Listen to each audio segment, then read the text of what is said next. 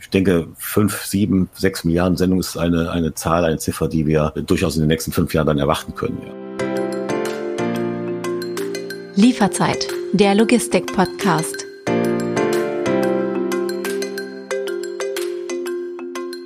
Willkommen bei Lieferzeit, der Logistik-Podcast. Mein Name ist David Siems und in jeder Folge spreche ich mit den wichtigsten Expertinnen und Experten der Branche. In der heutigen Folge geht es um die wichtigsten Ergebnisse der CAP-Studie 2022 vom Bundesverband Paket- und Expresslogistik BIEG. Diese ist jedes Jahr Fingerzeig und Chronik zugleich, vor allem aber ein wichtiger Impulsgeber dafür, wohin die Reise der vielen Pakete und Sendungen zukünftig geht. Wieder einmal gibt es Rekordzahlen zu vermelden. Mehr als 4,5 Milliarden Sendungen wurden im vergangenen Jahr in Deutschland verschickt. Mein heutiger Gesprächspartner ist eigentlich so etwas wie ein alter Bekannter. Mit ihm habe ich nämlich letztes Jahr auch zum gleichen Thema gesprochen. Dr. Klaus Esser von KE Consult Kurte und Esser in Köln, der die CAP-Studie seit vielen, vielen Jahren betreut. Herr Esser, Hello again, willkommen bei Lieferzeit. Ja, hallo, Herr Siebens. Ich freue mich auch wieder, äh, Teil der Lieferzeit zu sein und äh, einen neuen Podcast mit Ihnen zu machen. Herr Esser, 4,5 Milliarden Sendungen in Deutschland im vergangenen Jahr. Das ist ähm, eine Zahl, die ich mir eigentlich nicht so wirklich vorstellen kann. Ähm, ich habe es aber trotzdem mal probiert und um sie ein wenig zu veranschaulichen für unsere Hörerinnen und Hörer, ähm, habe ich mal ein schönes Bild mitgebracht. Asien, der größte Kontinent der Welt, hat aktuell 4,6 Milliarden Bewohner. Das wäre so, als hätte jeder Mensch in Asien im vergangenen Jahr ein Paket bekommen. Das ist doch irgendwie verrückt, oder? Ja, wenn man das so betrachtet, ist es verrückt, weil wir ja über Zahlen sprechen, die für den deutschen Markt gelten. Also 4,5 Milliarden Pakete, eine enorme Menge. Und ich glaube auch vor 10, 15, vor 20 Jahren hätte man nicht mit diesem Wachstum in diesem Segment gerechnet, mit diesem deutlichen Zuwachs an Sendungen. Also einerseits verrückt, äh, diese enormen Mengen, die dort bewegt werden im Markt. Andererseits muss man natürlich sagen, sind wir alle Teil davon. Ja, also äh, wir alle äh, genießen es, äh, im Internet zu shoppen, uns äh, Sachen liefern zu lassen, möglichst bequem nach Hause bringen zu lassen. Also wir staunen über die große Zahl, sind aber einerseits natürlich auch Verursacher, indem wir unser Kauf- und Bestellverhalten verändert haben und damit auch äh, dieses Wachstum generiert haben. Wir haben vor einem Jahr, wie ich es eingangs gesagt habe, in diesem Podcast ebenfalls über die CAP-Studie gesprochen. Und da konnten wir die gesteigerten Sendungsmengen eindeutig an Corona festmachen. Ne? Also die Menschen, die haben einfach viel Zeit zu Hause verbracht, sei es im Lockdown oder im Homeoffice bestellten dann auch Dinge des täglichen Gebrauchs übers Internet und ließen so die Sendungsvolumina in die Höhe schießen. So, jetzt reden wir aber noch einmal von 460 Millionen zusätzlichen Sendungen, die ja im Vergleich zum Vorvorjahr nochmal on top gekommen sind. Und um im Bild zu bleiben, ich sagte gerade Asien, ähm, also diese zusätzliche Sendungsmenge, das entspricht der Einwohnerzahl der USA und Mexiko gemeinsam. Ähm, also das geht auch eigentlich gar nicht in meinen Kopf rein. Ne? Also äh, können Sie erklären, was hat dafür gesorgt, dass die Zahlen noch einmal so enorm gestiegen sind? Ja, hat auch uns äh, in diesem Größenordnung überrascht, will ich ganz äh, klar sagen. Ähm, aber auch da, in diesem zweiten Jahr der Corona-Pandemie, hat Corona den hauptsächlichen Ausschlag mhm. die, gegeben, war die hauptsächliche Ursache, weil wir gerade im ersten Halbjahr von 2021 doch noch sehr viele Beschränkungen hatten im öffentlichen Leben. Äh, viele Geschäfte waren noch geschlossen. Also da gab es noch einen sehr hohen Zuwachs im Sendungsvolumen, auch verglichen. Das sind immer Zahlen, die wir mit dem Vorjahreszeitraum vergleichen. Und man muss wissen, die ersten drei Monate des Jahres 2020 waren ja noch nicht so stark von Corona geprägt. Die Pandemie begann ja erst im März ja. äh, 2020. Äh, Deswegen gab es diesen diesen statistischen Basiseffekt auch nochmal. Also Corona hat nochmal deutlich die Ursache oder war nochmal deutliche Impulsgeber für dieses zusätzliche Mengenwachstum, weil wir erst langsam im Jahr aus diesen Beschränkungen herauskamen und dann hat man gesehen, dass es ein wenig wieder Rückwärtsbewegung gibt, also Bewegungen hin zum stationären Handel, Bewegungen wieder öffentliche Angebote zu nutzen. Das war der eine große Effekt, der wesentliche Effekt. Und der zweite äh, im B2B-Bereich, bei den gewerblichen Kunden, bei den Industriekunden hat es im letzten Jahr dann doch einen gewissen leichten Aufholeffekt gegeben. Da hatten wir im ersten Corona-Jahr in verschiedenen Branchen eine schwierige wirtschaftliche Entwicklung. Das hat durchgeschlagen auf Expresssendungen, auf Kuriersendungen, auf B2B-Sendungen. Und auch da gab es einen Aufholprozess, nicht in dem Maße wie bei B2C-Sendungen, aber es gab einen und der hat dazu auch nochmal beigetragen, dass wir dieses hohe Wachstum hatten. Mhm. Ich habe Ihnen die Frage vor zwölf Monaten schon einmal gestellt. Gab es einen Trend, eine Entwicklung oder eine Momentaufnahme in der Studie, wo Sie sagen, wow, also damit hätte ich jetzt wirklich überhaupt nicht gerechnet? Ja, muss ich auf das Wachstum nochmal eingehen. Klar, 11,2 Prozent mehr Wachstum, nochmal leicht über dem Jahreswachstum von 2020. Damit hätte ich nicht gerechnet in dieser Größenordnung. Das zeigte ja auch meine Prognose aus dem letzten Jahr. Die war, äh, die lag deutlich drunter. Die lag im einstelligen, hohen einstelligen Wachstumsbereich. Äh, wir wussten natürlich alle nicht, wie sich Corona entwickelt. Das ist das eine, dass wir nochmal on top, äh, nochmal so viele Sendungen dazu bekommen. Und dabei, wenn man sich im Nachhinein überlegt, sieht, dass alles abgefahren wurde, dass alles bewältigt wurde, dass alles zugestellt wurde, dass die CAP-Unternehmen diesen Mengenwachstum, also in zwei Jahren ein Viertel mehr Markt, ein Viertel mehr Sendungen, relativ ohne Probleme. Also ich würde sagen, also uns sind keine großen Probleme bekannt. Jeder hat sein Paket zugestellt bekommen, äh, bewältigt hat, zugestellt hat, an den Endkunden gebracht hat.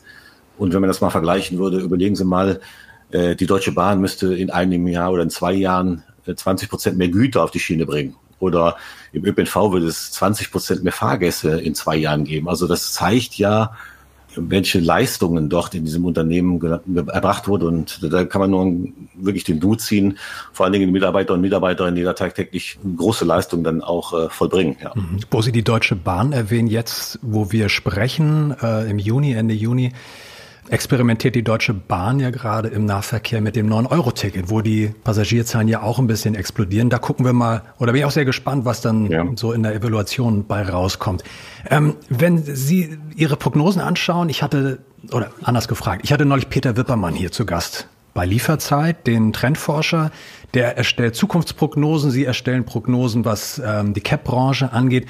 Ähm, wurmt Sie das insgeheim, wenn die Prognosen dann nicht so eintreffen oder ist es doch irgendwie eine stille Befriedigung, wenn es dann so Rekordsendungsmengen wieder zu verzeichnen gibt? Was überwiegt da?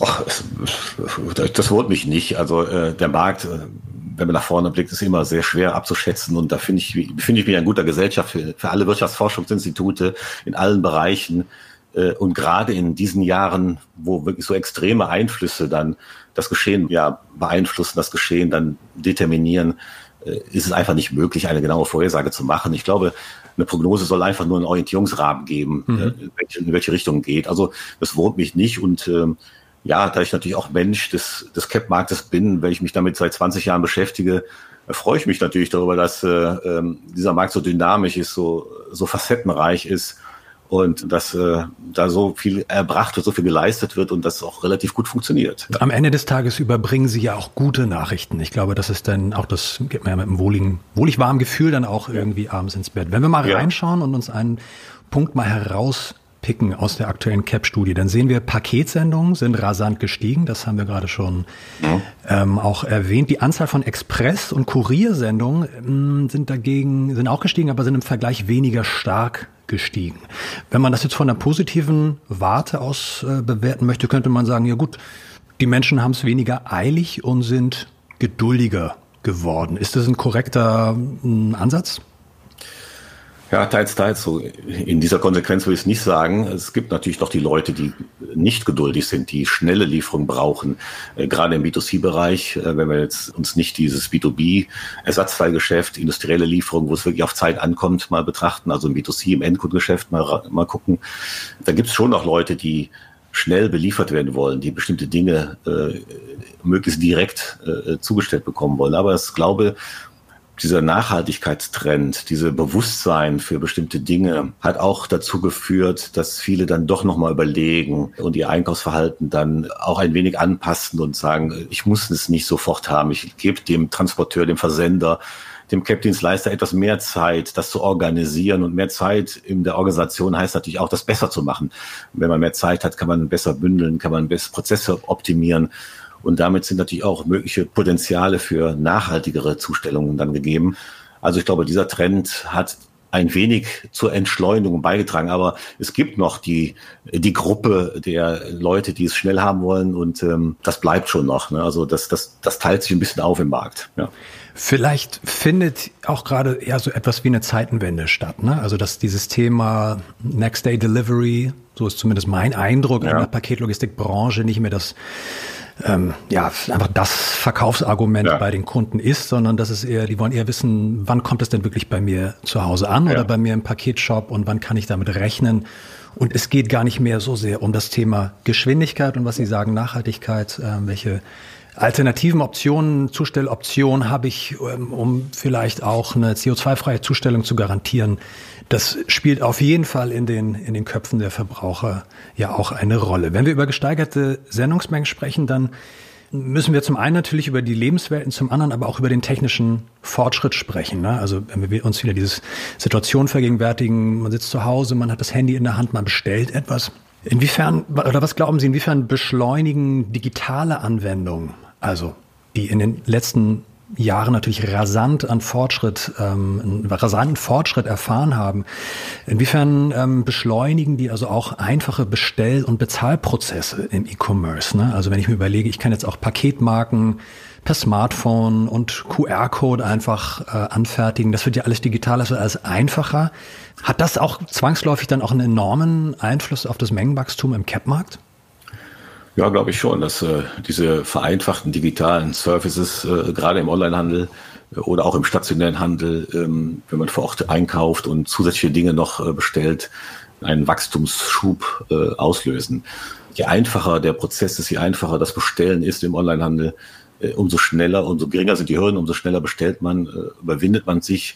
Und ich glaube auch dieses Gewöhnen auch von bestimmten Bevölkerungsschichten, die ja vor, vor zwei, drei Jahren mit dem Thema noch nicht so vertraut waren, sind durch Corona natürlich auch näher herangeführt worden, haben gesehen, dass äh, diese Prozesse ja auch äh, Teilhabe ermöglichen in Situationen, wo Teilhabe schwieriger wird, äh, persönliche Teilhabe schwieriger wird.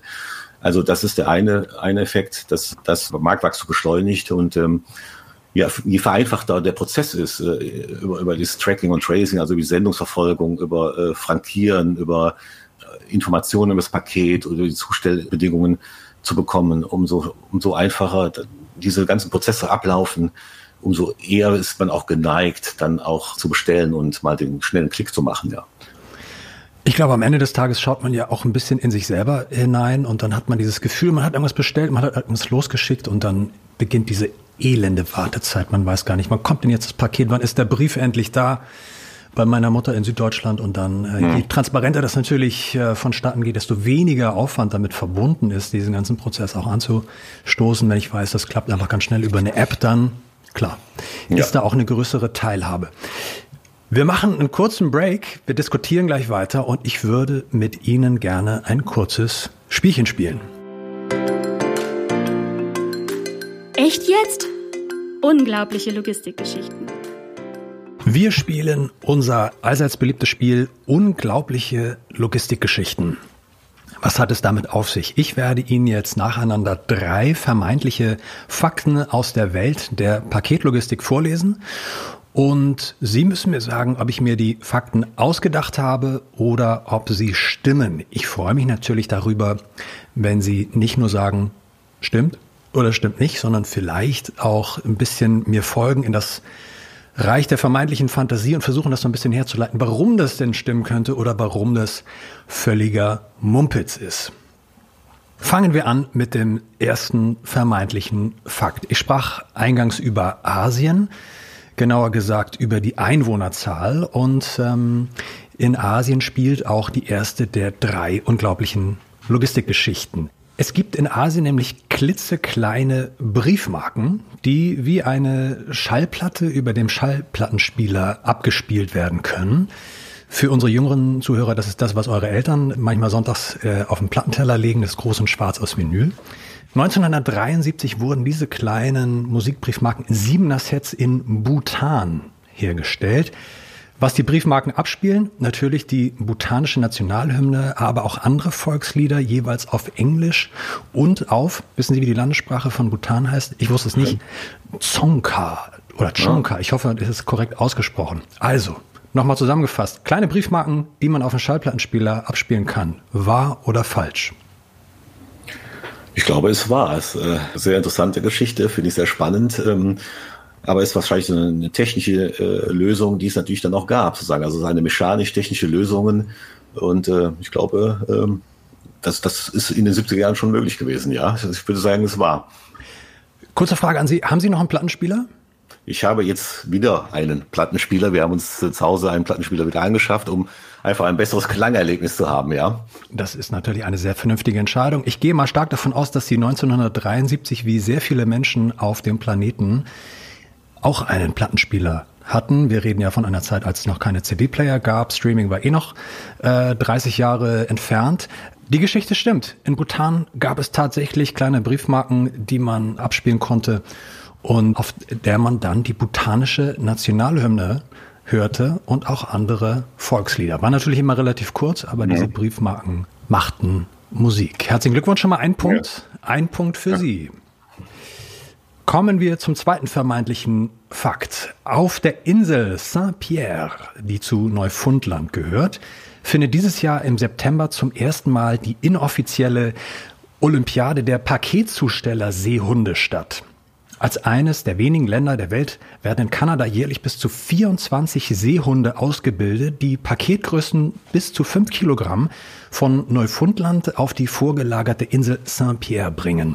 Zur Eröffnung im September hat sich auch der kanadische Premierminister Justin Trudeau angekündigt. Völliger Mumpitz oder stimmt das ebenfalls wie die botanischen Briefmarken? Ja, ich könnte auch mir hier vorstellen, dass es stimmt. Also inwieweit man äh, Tiere zur Beförderung von Produkten einsetzen kann, also ähnlich wie ein Pferd, das einen Wagen hinter sich zieht, ist, würde mich jetzt fragen, wie sähe dann dieser mögliche Transport aus? Also würde äh, dann ein, ein Geschirr dahinter hängen oder würde der Delfin etwas ziehen oder äh, man hat natürlich erstmal das Bild, der Delfin jongliert das Paket auf seiner Nasenspitze, das glaube ich dann wiederum. Seehund, also, Seehund, Entschuldigung, Seehund, Entschuldigung. Äh, auf seiner Nasenspitze, das glaube ich natürlich dann wiederum nicht, aber als äh, möglicher Transporteur äh, von leichten Paketen, um auch äh, kurze Strecken zu überwinden, könnte ich mir das schon vorstellen. Äh, in der Tierwelt sind viele interessante Entwicklungen zu beobachten gewesen und Tiere sind ja auch sehr clever, ja. Tiere sind extrem clever. Wir gehen jetzt nicht alle Rassen einmal durch. Ja. Wir hatten neulich in einer ähm, früheren Podcast-Folge in dieser Rubrik, da sprachen wir von Katzen in Belgien. Die haben zum mhm. Beispiel äh, Briefe ausgetragen. Klar, Pferdekutschen, das ist äh, natürlich auch gang und gäbe gewesen zur äh, Zustellung. Dass es Seehunde in Neufundland gibt, ähm, das ist äh, bewiesen. Dass die allerdings zum Transport von Paketen eingesetzt werden, gibt es bislang noch nicht. Ja. Also das stimmt leider nicht, aber ähm, ich meine, was nicht ist, kann ja vielleicht noch kommen. Ja. Warum bin ich auf Neufundland gekommen? Da geht mein Sohn jetzt im September für ein Jahr hin. Ich werde ihn damit beauftragen, mal die Augen aufzuhalten, ja. was die Seehunde dort vor Ort tun. Also, einen von zwei haben Sie schon mal richtig. Ja. Kommen wir zum letzten vermeintlichen Fakt. Während wir in Deutschland von Rekordsendungen in der CAP-Branche sprechen, kann man das in China eigentlich nur belächeln. Hier wird mit ganz anderen Zahlen hantiert. Im Jahr 2020, also vor zwei Jahren, wurden 83,4 Milliarden Pakete verschickt. Stimmt das oder eher eine zu große Zahl? Ich würde sagen, es, es, stimmt. Ja, also 83 Milliarden, das mache ich. Das sind 20 Mal Deutschland ähm, an Paketen. China hat äh, vielleicht dann auch das 20-fache an, an Einwohnerzahl oder das mehr sogar noch vielleicht. Ich bin jetzt nicht die aktuellen Zahlen. Also von den Größenordnungen könnte es durchaus stimmen, ja. Sie haben es wunderbar hergeleitet. Einfach die Einwohnerzahl mal ähm, hochgerechnet, verglichen mit Deutschland äh, und einfach mal die Sendungsmenge von Deutschland. Das stimmt tatsächlich. Im Jahr 2020 wurden 83,4 Milliarden Pakete verschickt. Das ist eine Zahl, die ich mir nun wirklich überhaupt nicht vorstellen kann. Ja. Die anderen Zahlen konnte ich mir auch schon nicht vorstellen, aber das äh, geht nun wirklich gar nicht in meinen Kopf rein. Herr Esser, herzlichen Glückwunsch. Ja. Zwei Dankeschön. von drei richtigen Antworten. Damit reihen Sie sich ein in die Ahnengalerie vieler Podcast-Lieferzeit-Gäste, ähm, die ebenfalls zwei richtige Antworten hatten. Das heißt aber auch an alle potenziellen Gesprächspartner da draußen, wir suchen nach wie vor nach einem Kandidat, einer Kandidatin, die alle drei vermeintlichen Fakten der unglaublichen Logistikgeschichten errät. Aber haben Sie ja interessante Geschichten rausgefunden, sozusagen. Also einen großen Fundus, ja. Echt jetzt? Unglaubliche Logistikgeschichten. Martin Bosselmann, ähm, Vorsitzender des BIEG, der schreibt im Vorwort der aktuellen Studie, der Krieg in der Ukraine macht uns alle sehr betroffen, stellt aber auch die CAP-Branche in Deutschland vor Unsicherheiten in einem ungeahnten Ausmaß. Ähm, das kann ich natürlich nur unterstreichen, das würden Sie auch ähm, so unterstreichen. Lassen Sie uns doch mal trotzdem versuchen, das zu konkretisieren. Von welchen Faktoren, von welchen Unsicherheiten ist hier die Rede und wie kann man ihnen begegnen? Ja, ich würde es mal vielleicht versuchen zu erklären, wie man sich dieser Prognose dann auch nähert. Ähm, wir hatten zu Beginn des Jahres, und wir fangen ja mal mit der Erstellung der, der, Studie auch im März, März, April dann an, März vor allen Dingen auch, da werden auch die ersten Berechnungen durchgeführt. Dann zu Beginn des Jahres eigentlich noch normales Markt, Marktentwicklung, normale Marktentwicklung, normales Marktwachstum und dann ging ja Ende Februar der Krieg los. Äh, Anfang März dann, wo das dann deutlich wurde.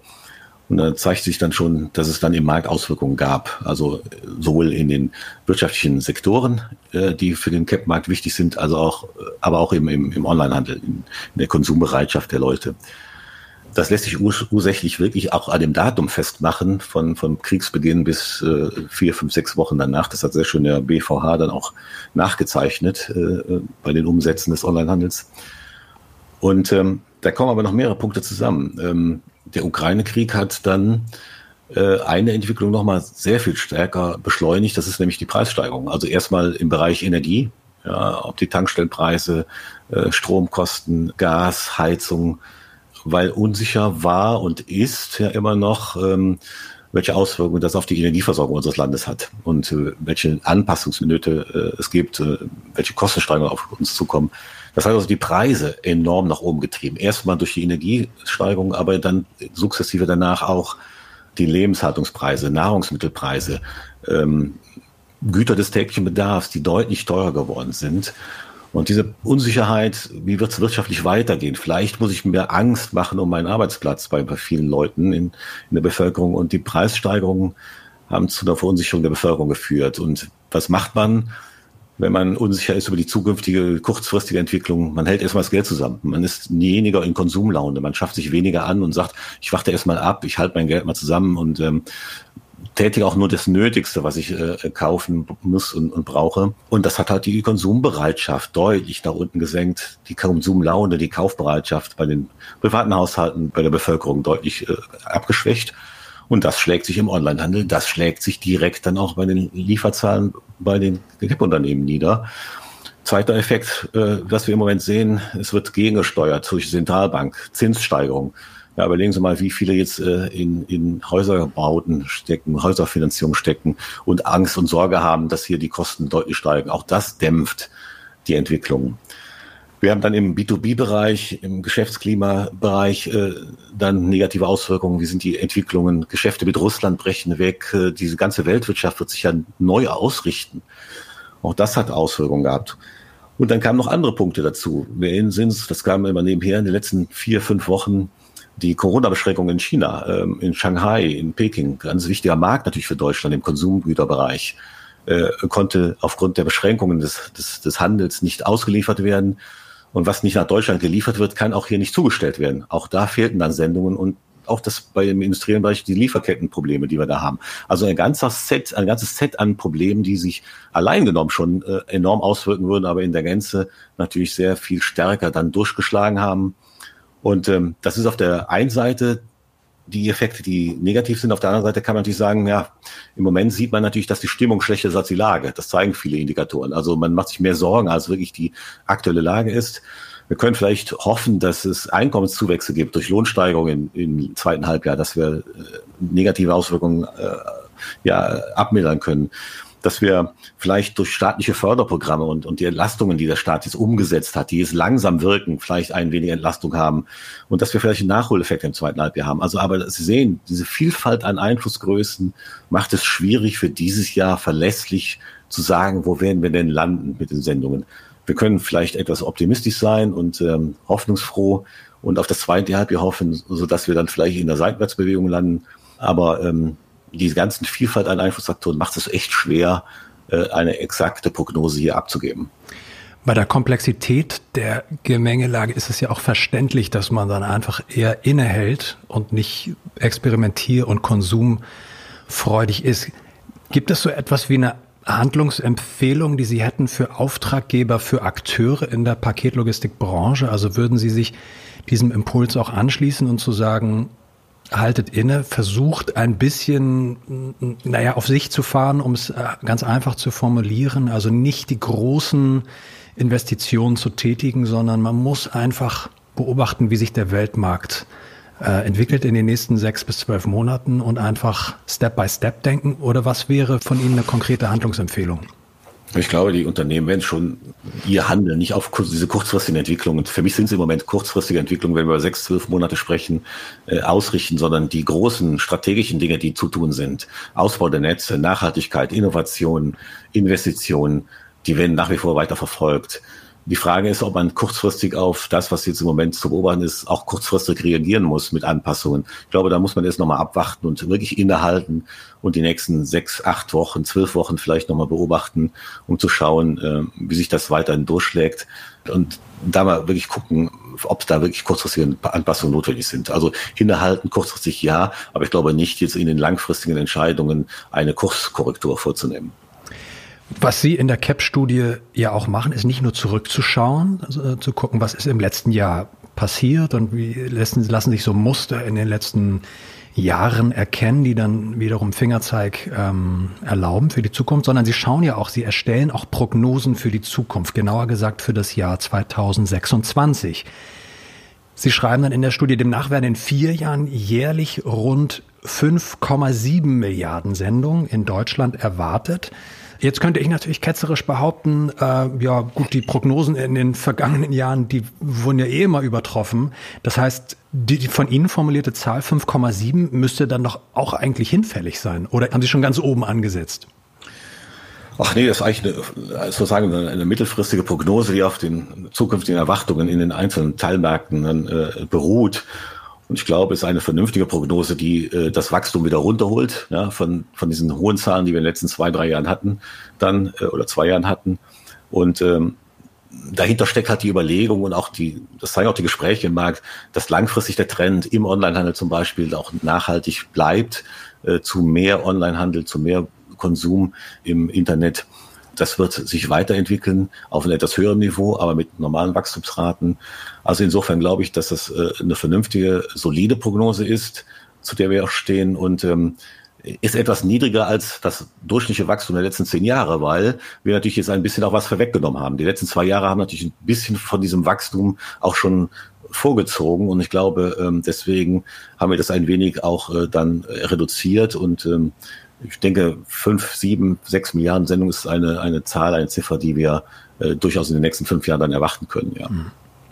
Ich spreche in diesem Podcast mit meinen Gästen ja sehr häufig über die Themen Resilienz, also Widerstandsfähigkeit, Anpassungsfähigkeit, Flexibilität. So, was brauchen Logistikunternehmen eigentlich heutzutage, um im Markt zu bestehen? So, die müssen einfach, ja, nicht die eierlegende Wollmilchsau sein, aber die brauchen einfach sehr, sehr viele Talente, müssen auf sehr vielen unterschiedlichen Baustellen aktiv sein. Und ähm, wenn man sich anschaut, wie die Sendungsmengen in den vergangenen Jahren nach oben gegangen sind, wie, ja, wir sprachen gerade schon über schwarze Schwäne, die, ne, die dann immer so am Horizont lauern und vielleicht kommen könnten, wie zum Beispiel die Corona-Pandemie, dann ist man ja versucht zu sagen, naja, da können jetzt auch 10 Milliarden Sendung kommen. Die deutsche Cap-Branche ist so anpassungsfähig. Ja, da kann doch eigentlich gar nichts passieren. Also sind Sie, haben Sie da so eine, so eine, teilen Sie so eine Grundentspannung oder geht bei Ihnen auch manchmal der Puls ein bisschen hoch? Ach ja, man könnte natürlich diese Grundentspannung haben aufgrund der Entwicklung der letzten Jahre, aber ich glaube, dahinter steckt natürlich viel Arbeit, ne, viel Leistung, viel äh, Innovationskraft in Unternehmen. Also was braucht, äh, es sind natürlich Leute, es sind Menschen, die das schaffen. Ja, ähm, da muss man nicht sehen, dass man nach wie vor sieht, dass man wirklich Fachkräfte, Leute äh, für diesen Bereich äh, gewinnt und auch äh, an die Unternehmen bindet. Ja, es braucht aber vor allen Dingen auch Weitsicht, es braucht ähm, Innovation und da ist die neue CAP-Studie, glaube ich, ein, ein, guter Hinweis und Fingerzeig auch äh, im letzten Kapitel, wo wir mal aufgezeigt haben, wie innovativ diese Branche ist, um den Herausforderungen auch zu begegnen, die auf die CAP-Branche ja schon da sind und auch noch zukommen werden, im Bereich Nachhaltigkeit, im Bereich Technologie, im Bereich Innovation, im Bereich neue Lebensstile äh, und Einkaufsgewohnheiten. Also das braucht es alles und es braucht natürlich, das sage ich immer als Ökonom und als, als äh, Volkswirtschaftler auch einen, einen Wettbewerbsrahmen. Es braucht einen Rahmen, einen Ordnungsrahmen der Politik, der fairen äh, Wettbewerb zwischen allen Marktteilnehmern ermöglicht. Denn das äh, zeitigt eigentlich immer die beste Lösung und da strengen sich auch alle an, nach den besten Lösungen zu suchen. Also Innovation braucht es, es braucht Wettbewerbsrahmen, einen guten Ordnungsrahmen und es braucht Weitsicht und äh, ich glaube, da haben die Unternehmen auch eine ganze Menge von. Und vielleicht ja auch ein bisschen Mut zur Innovation. Ich erinnere mich an eine ältere Folge zum Thema Startups in der Logistikbranche, wo dann bemängelt wurde, ja gut, wir Deutschen, deutsche Unternehmen sind immer so ein bisschen, naja, nicht so wirklich mutig, wenn es darum geht, auch äh, Fördergelder oder Prämien für oder generell Summen für Startups, sei es aus dem Technikbereich, im Logistikbereich, Nachhaltigkeitsbereich auch zu fördern. Das ist in anderen Ländern ja. doch deutlich weiter oben angesetzt. Ähm, zum Schluss die Frage, was muss die CAP-Branche tun, damit die Zahlen auch 2023, also im kommenden Jahr, wieder für neue Rekorde sorgen? Einfach so weiterarbeiten wie bisher oder sind besondere Maßnahmen vonnöten? Ja, natürlich muss man weiterarbeiten wie bisher und sich noch mehr optimieren, glaube ich. Äh, das Thema Nachhaltigkeit wird natürlich noch virulenter und wichtiger werden. Da ist der Druck, der öffentliche Druck natürlich hoch. Es wird schon viel getan, aber da muss man am Ball bleiben. Das tun die Unternehmen. Und ich glaube, da wird auch von der Konsumentenseite, von den Empfängern, glaube ich, dann zusätzliche Erwartungen nochmal geschürt und an die, an die Unternehmen nochmal ähm, zurückgespielt. Da muss man entsprechende Lösungen weiter suchen und anbieten, die es schon gibt. Aber da, da ist bestimmt noch ein bisschen Luft nach oben und äh, da wird ja auch viel getan. Und wenn das gelingt, wenn es gelingt, wie in der Vergangenheit, die Kunden von den meisten Leistungen zu überzeugen, glaube ich, wird es auch weiteres Wachstum geben, ja. Ich weiß nicht, wie es Ihnen geht, aber mich, äh, ich habe da so ein wohlig warmes Gefühl, dass so auch die, die große Masse das Thema Nachhaltigkeit auch mittragen will, mitgestalten will, partizipieren mhm. will und so langsam so richtig auch im Mainstream ankommt. Wir sind am Ende der Podcast-Folge angekommen und immer am Ende kommen wir noch mal ganz kurz zur Rubrik ausgesprochen angesprochen. Darin frage ich meine Gäste immer nach einer Podcast-Empfehlung. Die muss gar nicht unbedingt jetzt einen Logistikbezug haben. Das kann auch eine ganz private Vorliebe sein, die Sie haben. Ähm, Herr Esser, gibt es einen Podcast oder gibt es Podcasts, die Sie, äh, ich weiß, Sie sind Stammhörer von Lieferzeit natürlich hier, dem weltbesten Logistik-Podcast der Welt. Aber gibt es darüber hinaus noch äh, Podcasts, die Sie gerne hören? Auf dem Weg zur Arbeit, zu Hause, beim Kochen, wo auch immer? Ja, ich bin eigentlich kein regelmäßiger Podcast-Hörer, sozusagen ab und zu, wenn ich Hinweise bekomme im privaten Bereich, auch höre da mal rein und gucke mir das nur an. Deswegen habe ich keinen, keinen äh, Podcast, den, den ich regelmäßig dann verfolge. Äh, in Logistik, in fachlichen Bereichen dann schon. Klar, die Lieferzeit gucken wir mal rein, wenn interessante Gesprächspartner dabei sind. Und auch von der DVZ zu Logistikthemen, der Podcast, da, da finde ich immer ganz mal interessant, wenn es bestimmte Themen sind, die mich interessieren. Also beruflich dann ja, äh, im privaten Bereich äh, bin ich vielleicht noch ein bisschen oldschool und freue mich dann auch auf persönliche Begegnungen. Wunderbar. Herr Esser, ich danke Ihnen wieder einmal für äh, ein tolles Gespräch, für viele ähm, ja, Insights, wie man auf Neudeutsch sagt, für die diesjährige CAP-Studie. Mir bleibt noch zu sagen, bleiben Sie uns treu. Lieferzeit geht in eine klitzekleine Sommerpause. Abonnieren Sie uns. Lieferzeit gibt es bei jedem Streaming-Anbieter. Und ich freue mich vielleicht auf das Gespräch im nächsten Jahr, Herr Esser. Bis dahin. Vielen Dank, Herr Siems. Bis dahin.